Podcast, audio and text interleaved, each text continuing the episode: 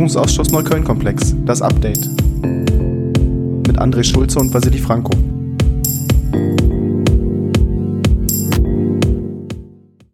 Herzlich willkommen zu unserem Update der Podcast zum Untersuchungsausschuss im Berliner Abgeordnetenhaus zur Aufklärung der rechten Straftatenserie in Neukölln.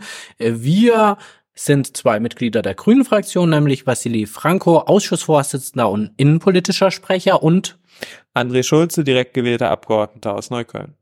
Und wir bringen euch hier wie gewohnt nach den Sitzungen im Parlament auf den aktuellen Stand und berichten euch von der letzten, der 20. Sitzung am 1. Dezember. Da hatten wir eigentlich einen äh, recht straffen Zeitplan, nämlich wir hatten drei Zeuginnen und Zeugen geladen. Das war eigentlich der Plan, doch es ist anders gekommen und wurde doch etwas chaotisch. André, magst du mal anfangen? Wir haben nicht wie gewohnt um neun Uhr angefangen, sondern erst etwas später um 13 Uhr. Warum denn das? Genau, weil die erste Zeugin, äh, Frau J., ehemalige Leiterin im LKA im Dezernat 53, also den Namen werdet ihr jetzt noch öfter hören, das zuständige Dezernat für politisch motivierte Kriminalität rechts, tätig zu einer Zeit, wo unter anderem die EG Resin tätig war, hat im Vorhinein äh, schon äh, eine Krankmeldung uns überstellt. Ähm, das ist auch nicht ganz überraschend. Wir wussten ja schon, dass sie aus der Befragung des Leiters der EG Resin, dass äh, sie seinerzeit früh pensioniert wurde wegen Dienstunfähigkeit. Ähm, das besteht weiterhin fort, so dass wir sehen müssen, ob wir sie im weiteren Verlauf des Untersuchungsausschusses noch hören können. Am Freitag konnten wir das nicht, deswegen haben wir von Anfang an die Sitzung erst um 13 Uhr begonnen. Aber auch die zweite Zeugin hat nicht ganz nach Plan funktioniert. Wir haben das ja immer so, dass wir vor den Zeuginnen, die wir dann anhören, eine Beratungssitzung haben. Da würden wir gerne berichten, dürfen wir aber nicht, denn diese Beratungssitzungen finden wie immer intern statt, also nicht öffentlich. Das heißt, das ist eine Sitzung, wo sich die Fraktionen verständigen, wie ist der weitere Ablauf, wie steht es um die Aktenlieferung, welche arbeitsinternen Prozesse des Untersuchungsausschusses sind noch zu klären? Und damit wir dort auch ungestört von allen Einflüssen beraten können, ist die Sitzung nicht öffentlich. Es ging da natürlich darum, wie geht es weiter. Eigentlich war vorgesehen, dass wir an dem Nachmittag zwei Zeugen hören, nämlich zum einen die Zeugin K, die Leiterin der IG Südost war und auch anschließend Leiterin der BAO Fokus nach dem Zeugen Majewski, den wir bereits gehört hatten. Aber um das Ergebnis einfach vorwegzunehmen, wir konnten die erste Befragung nicht durchführen, also weder öffentlich noch nicht öffentlich. Die Begründung, die wir zumindest nach außen geben dürfen und können, ist, dass es noch Rechtsfragen zu klären gibt. Aber de facto lief das dann so. Wir saßen eineinhalb Stunden oder ein bisschen länger zusammen mit den anderen Fraktionen, haben uns über das weitere Verfahren verständigt haben dann noch mal kurz unterbrochen und die richtige Sitzung, die ging dann erst kurz nach drei los. Dann hatten wir einen Zeugen, der war auch da und den konnten wir auch befragen. Ja, das war der Zeuge H, Leiter der Auswertungseinheit im LKA 53 zur Zeit, als die Zeugin J, also unsere potenziell erste Zeugin des Tages, damals Leiterin war. Er war dann auch äh, stellvertretender Leiter des LKA 53 und hat kommissarisch übernommen, als Frau J äh, dienstunfähig wurde, ähm, hat also auch zu einer Zeit, wo die EG Resin tätig war, eine zentrale Rolle gespielt, sowohl in der Funktion über die äh, Auswerteeinheit mit dem Neukölln-Komplex teilweise befasst zu sein, aber eben auch aus der Führungsaufgabe des Dezernats heraus. Holen wir euch also nochmal äh, kurz ab. Es gab ja äh, verschiedene Einsatzgruppen, also Gruppen auf den Abschnitten, die EG-Rex und die OG-Rex, die vor Ort geschaut haben, was macht denn die Szene. Und es gab die Ermittlungen im Landeskriminalamt. Und das, was wir ja gehört haben, erst mit der EG Resin wurde tatsächlich der Neukölln-Komplex als Komplex betrachtet, als Serie angeschaut und deshalb wollten wir wissen, das war der Zeitraum, an dem war Daniel H. noch relativ frisch im LKA 53, aber er war dann eigentlich von Anfang an dabei, als es um die Debatten ging, die EG Resin einzusetzen. Da haben wir natürlich gefragt, erstmal war das eine schwierige Sache. Wie ist man dann darauf gekommen?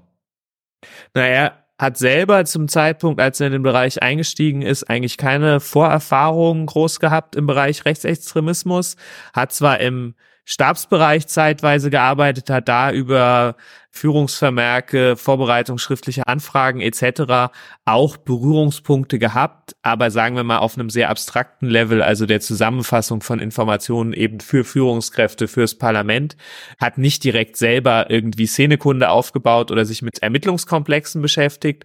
Gleichzeitig gab es auch keine wirkliche Übergabe vom Vorgänger, weil die Stelle schon unbesetzt war, als er sie angetreten hat als Leiter der Auswerteeinheit, ähm, so dass er primär sich eingearbeitet hat über Gespräche mit den Mitarbeitenden und über äh, ja sich von denen den aktuellen Stand schildern lassen und da hat er ganz klar gesagt, da hat man sehr schnell erkannt, dass es sich um einen Seriencharakter handelt. Das haben ihm die Mitarbeitenden eindeutig geschildert und daraus hat er den Schluss gezogen, wenn das hier vorliegt, dann brauchen wir eine und so eine Dimension hat, brauchen wir eine eigene Ermittlungsgruppe.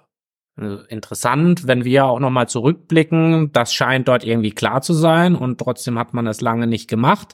Da werden wir sicher an der einen oder anderen Stelle nochmal nachhaken müssen. Und was uns mittlerweile ja auch immer mehr auffällt, sehr oft fragen wir Zeuginnen, sei es jetzt in den Abschnitten bei der EGREX, bei der OGREX, aber jetzt auch beim LKA, die im Bereich Rechtsextremismus arbeiteten, ja, wie viel Vorerfahrung hattet ihr in dem Bereich? Und da muss man schon sagen, die Antworten sind bisher eher dürftig ausgefallen. Ja, das ist ja, ich ja eben schon mal ansatzweise beschrieben. Sehr häufig ist es so, dass die Beamten in Führungsaufgaben auch kommen in dem Bereich und keine Vorerfahrungen mit sich bringen.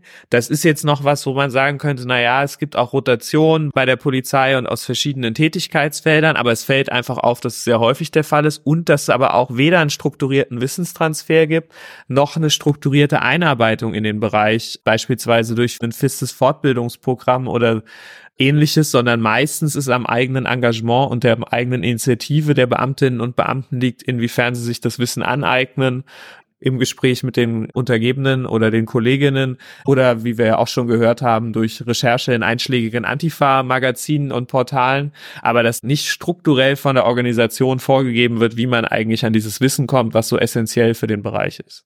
Das hat uns Daniel H. auch in der Praxis so beschrieben. Er hatte zwar auch Kontakt äh, in die Abschnitte hinein, aber das waren dann eher Kontakte, die er auch gesucht hat oder Abstimmungen, die sich im Laufe der Arbeit Arbeit ergeben haben, aber eben äh, weder strukturiert noch tatsächlich so, wie man das eigentlich erwarten könnte und auch sollte, wenn man über tatsächliche Serien redet, wo es doch auch unglaublich wichtig ist, zu erkennen, dass es sich hier um rechtsextreme Straftaten, um politisch motivierte Kriminalität handelt, dass auch das Umfeld ja nicht nur in der einen Tat darauf kam, dass es hier einmal zu einer Straftat mit einem politischen Bezug kam, sondern dass es eben Netzwerke waren, dass viele Personen waren, die auch schon über Jahrzehnte im rechtsextremen Bereich wirken.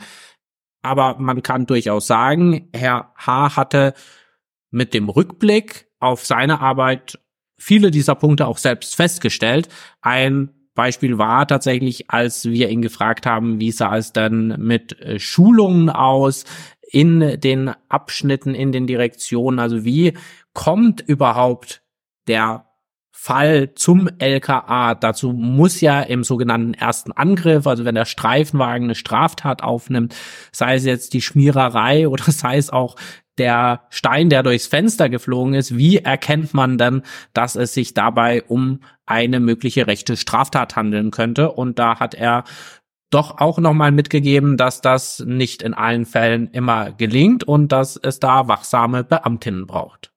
Ja, weil diesen ersten Angriff, den nehmen eben Beamtinnen und Beamte von den jeweiligen Abschnitten, meistens normale Streifenpolizistinnen vor. Und da hat er gesagt, zum einen gibt's immer einen Fortbildungsbedarf, um rechte Symboliken zu erkennen, um rechte Tatmuster zu erkennen, aber dass es in der Vielzahl der der Tatmuster und der Modi operandi äh, eine Herausforderung ist, den Überblick zu behalten. Aber ein Grundsatz aus seiner Sicht immer gilt, und das ist, wenn eine betroffene Person einer Straftat darauf hinweist, dass sie den Verdacht hat, dass es einen rechtsextremen Hintergrund gibt, dass dann diese Fälle auch immer aus seiner Sicht ans LKA zu melden sind. Und das ist für uns durchaus ein interessanter Hinweis, weil das ja was ist, was sich durch den Neukölln-Komplex in weiten Teilen durchzieht, dass die Betroffenen dieser Serie sehr oft von Anfang an darauf hingewiesen haben. Ich erinnere an den Zeugen Detlef F., der über mehrere Jahre terrorisiert wurde und immer wieder darauf hingewiesen hat, auch bei kleineren Delikten von Sachbeschädigungen etc., welche, welche Geschichte, Vorgeschichte er hat und welchen Hintergrund ähm, und das regelmäßig auch missachtet wurde. Aber hier ist eben eine regelmäßige Sensibilisierung von Abschnittsbeamten auch erforderlich, damit diese Hinweise von Betroffenen dann auch aufgenommen und äh, ans LKA weitergeleitet werden und das nicht einfach als Bagatelldelikt abgetan wird. Gleichzeitig hatten wir auch hier einige Punkte, die ihr als treue HörerInnen dieses Podcasts auch in vorangehenden Folgen bereits mitbekommen hat, habt. Wir haben ja festgestellt, dass es gut war, dass mit der IG Resin Strukturermittlungen aufgenommen worden sind, also die Straftatenserie auch endlich als Serie betrachtet worden ist.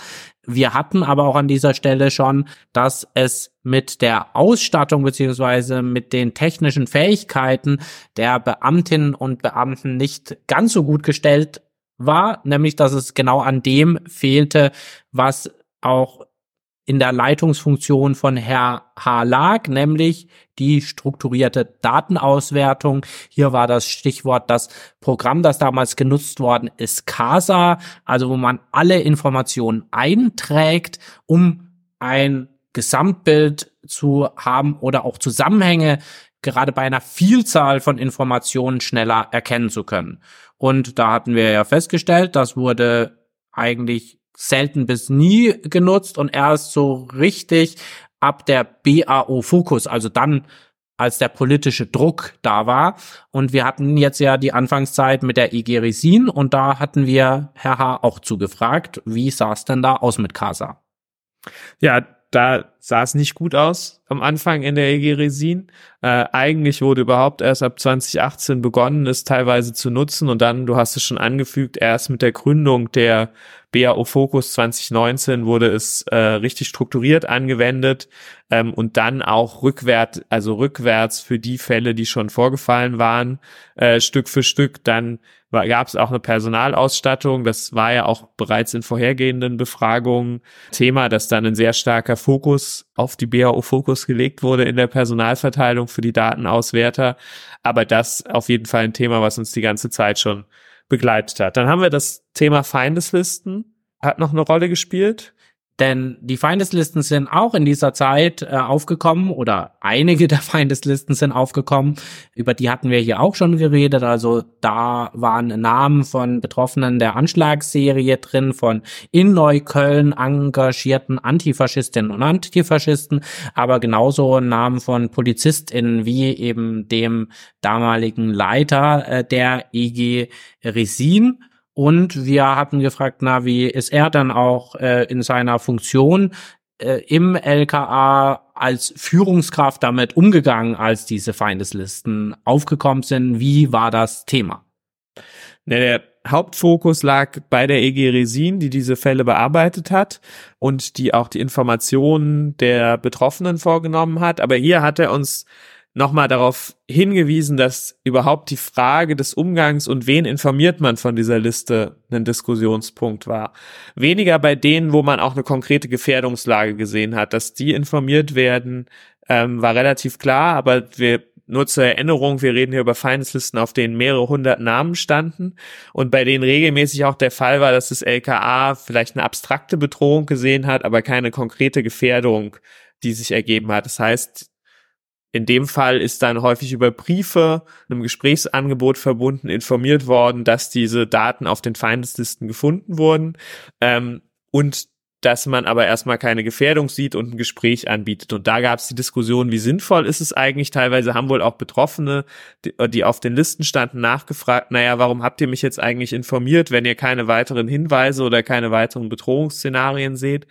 Das hat auch schon mal Anfang des Jahres eine Rolle gespielt in einer Befragung, wo es auch den Hinweis gab, naja, die damalige BKA-Richtlinie hat vorgesehen, dass man nicht informiert, wenn man keine konkrete Gefährdungslage sieht.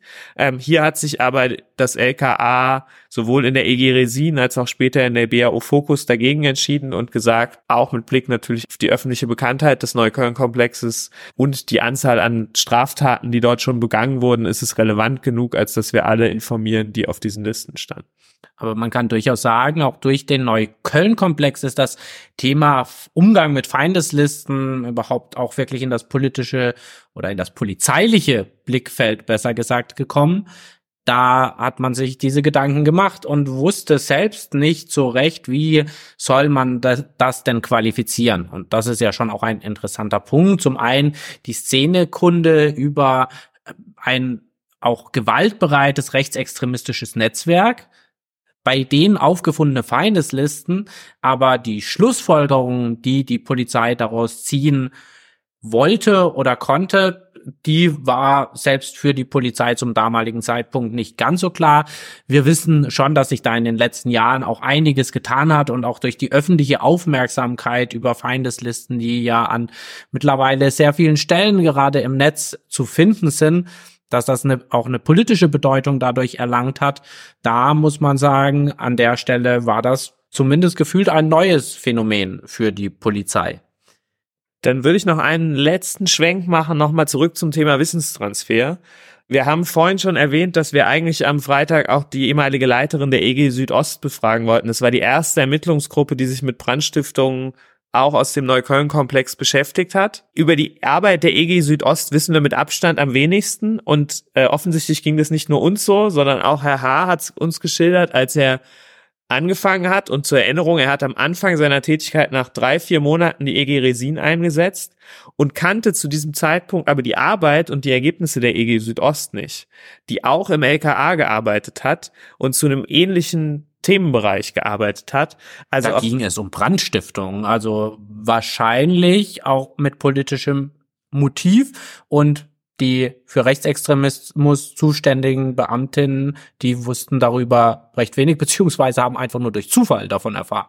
Ja, und dieser Zufall hat dann dazu geführt, dass die EG Resin an die Arbeit der EG Südost angeknüpft hat. Aber das nur nochmal als Beispiel für das, was wir immer wieder in den Folgen auch thematisieren, dass der Wissenstransfer im LKA über das, was schon ermittelt wurde, über das, was an Erkenntnissen über die rechtsextreme Szene vorliegt, häufig nicht funktioniert hat. Trotzdem hatte man ja versucht, Fälle zusammenzustellen, Ermittlungen aufzubereiten, äh, auch Taten zusammenzuführen und hat das an die Staatsanwaltschaft gegeben. Da hatten viele Polizistinnen auch aus den Leitungsfunktionen, die wir ja bisher gehört hatten, nicht immer das beste Verhältnis oder an der ein oder anderen Stelle ein Fragezeichen. Und da haben wir natürlich auch Herr H. gefragt, wie war denn Ihre Arbeit mit der Staatsanwaltschaft so? Ja, die Arbeit mit der Staatsanwaltschaft gleicht leider dem, was wir vom Leiter der EG Resin schon gehört haben und auch an anderer Stelle. Äh, auch Herr H. hat uns Fälle geschildert, in denen Akten monatelang liegen geblieben sind und nicht bearbeitet worden, obwohl sie eigentlich aus Sicht des LKA anklagereif waren. Ähm, er hat uns von Fällen berichtet, wo sagen wir mal, unklar blieb, warum jetzt bestimmte Fälle nicht zusammengezogen werden, beziehungsweise andere sogar auseinandergelegt werden, also von einem Staatsanwalt, der eigentlich eine Einhandbearbeitung gemacht hat, hin auf mehrere andere Staatsanwälte verteilt. Ähm, da haben wir, glaube ich, so ein bisschen so ein Bild, was sich verfestigt und was wir dann in der Befragung insbesondere des damaligen Dezernatsleiters Oberstaatsanwalt F äh, thematisieren werden und auch aufarbeiten müssen, äh, warum hier die Staatsanwaltschaft eigentlich ignoriert hat, die Erkenntnisse, die es beim LKA schon zum Thema Serie gab ähm, und so lange eher verschleppt hat, als dass sie ein aktiver Teil der, der, der Strafverfolgung hier geworden sind. Er hat zwar auch gesagt, er persönlich hat darüber mit der Staatsanwaltschaft nicht geredet, aber ich bin mir sicher, André, dazu werden wir in einigen Monaten sicherlich die Gelegenheit bekommen. Dann würde ich noch mal bisschen vom Kern unseres Untersuchungsauftrages weg, weil in den letzten ein, zwei Wochen sind ja auch noch ein paar andere Sachen passiert im Bereich Rechtsextremismus und Strafverfolgung äh, von rechtsextremen Straftaten. Wir wechseln, wir sind jetzt häufig im äh, Kommissariat 532 gewesen, was sich mit dem Neukölln-Komplex beschäftigt. Wir wechseln mal ins Nachbarkommissariat 533. Äh, da sind nämlich über den jetzigen Leiter einige Vorwürfe bekannt geworden. Ja, aber nicht im Innenausschuss, wo ich ja als innenpolitischer Sprecher auch sitze, sondern wie das leider schon öfter mal passiert ist, wir lesen Zeitung und da steht, da wurden in den Jahren 2020 und 2021 über 300 Fälle im Bereich PMK rechts liegen gelassen, auf Ermittler verteilt, die es gar nicht oder gar nicht mehr gab und da haben wir uns gewundert. Das Ganze ist schon seit Oktober bekannt. Wir erfahren davon aus der Presse, also haben Grüne und Linke im Innenausschuss nachgefragt, ja, was war denn da los? Und das, was wir herausgefunden haben am vergangenen Montag, das war die Info, dass es sich um 364 Fälle handle aber auch auf Rückfrage von Niklas Schrader von den Linken wurde beteuert, es gäbe keinen Zusammenhang zur Straftatenserie in Neukölln. Was es für Straftaten waren, das will man uns irgendwie auch noch nicht so recht sagen. Also Fragezeichen bleiben ohnehin. Und kurz vor dem Ausschuss mal wieder hatten dann ein paar Personen weiter recherchiert. Und auch hier erfahren wir aus der Presse, einer der beiden Angeklagten, nämlich Alexander H., der Kommissariatsleiter, von dem du gerade sprachst, der war jahrelang Ermittler, und zwar leitender Ermittler im Mordfall Burak Bektasch. Und der ist bekanntlich auch Gegenstand des Untersuchungsauftrags. Und jetzt stellen sich uns da schon noch einige Fragen. Inwiefern ist da ein Zusammenhang zum Untersuchungsausschuss doch gegeben? Um was für Fälle handelt es sich denn genau? War es bewusst oder unbewusst oder war es wie die Polizei bisher zumindest spekuliert, nur eine Frage der Überlastung? Ich kann zumindest sagen, mit der Transparenz oder mit der nicht vorhandenen Transparenz, die wir als Parlament hier gerade erdulden müssen, geben wir uns zumindest nicht zufrieden und wir werden auch da sicherlich dranbleiben. Genau, wir werden diesen Fragen weiter nachgehen, sowohl im Untersuchungsausschuss als auch im Innenausschuss. Und damit würde ich zur nächsten Sitzung des Untersuchungsausschusses kommen. Wir beginnen jetzt nochmal strukturiert uns durchs LKA zu bewegen und beginnen mit den Leitern der LK, des LKA 53, also des Dezernats, was für den Bereich PMK Rechts zuständig war. Da haben wir ja schon auch einzelne gehört, aber beginnen jetzt nochmal chronologisch mit dem Rest von vorne und das ist Herr S., der von 2009 bis 2012 Leiter des Dezernats war. Zur Einordnung für euch, hier fallen unter anderem die Brandstiftungen aufs Anton Schmaus Haus rein, aber auch der ganze Komplex Nationaler Widerstand Berlin, die jahrelang zentraler Akteur der rechtsextremen Szene war. Und danach machen wir mit Herrn M weiter, der Leiter des LKA 53 in den Jahren 2012 und 2013 war. Also wir versuchen uns weiter einen Einblick zu verschaffen über die Arbeit des LKAs, gerade auch in den früheren Zeiten, wo es aber auch Brandanschläge ähm, ohne Ende gab. Und für uns heißt daher bis Weihnachten wird es definitiv nicht ruhiger, sondern eher etwas mehr. Und wir versuchen euch natürlich dann, weil wir gerade im wöchentlichen Rhythmus tagen, auch rechtzeitig vor der nächsten Sitzung, also bereits in einer Woche, schon wieder auf dem Laufenden zu halten. Und die nächste Sitzung, die ich gerade angekündigt habe, ist am 8. Dezember und die letzte Sitzung des Jahres findet dann am 15. Dezember statt. Also noch einiges zu tun. Wir hoffen, ihr bleibt weiter mit dabei dieses Jahr und natürlich auch nächstes Jahr, aber bis dahin hören wir uns auf jeden Fall nochmal. Bis dahin. Bis dahin.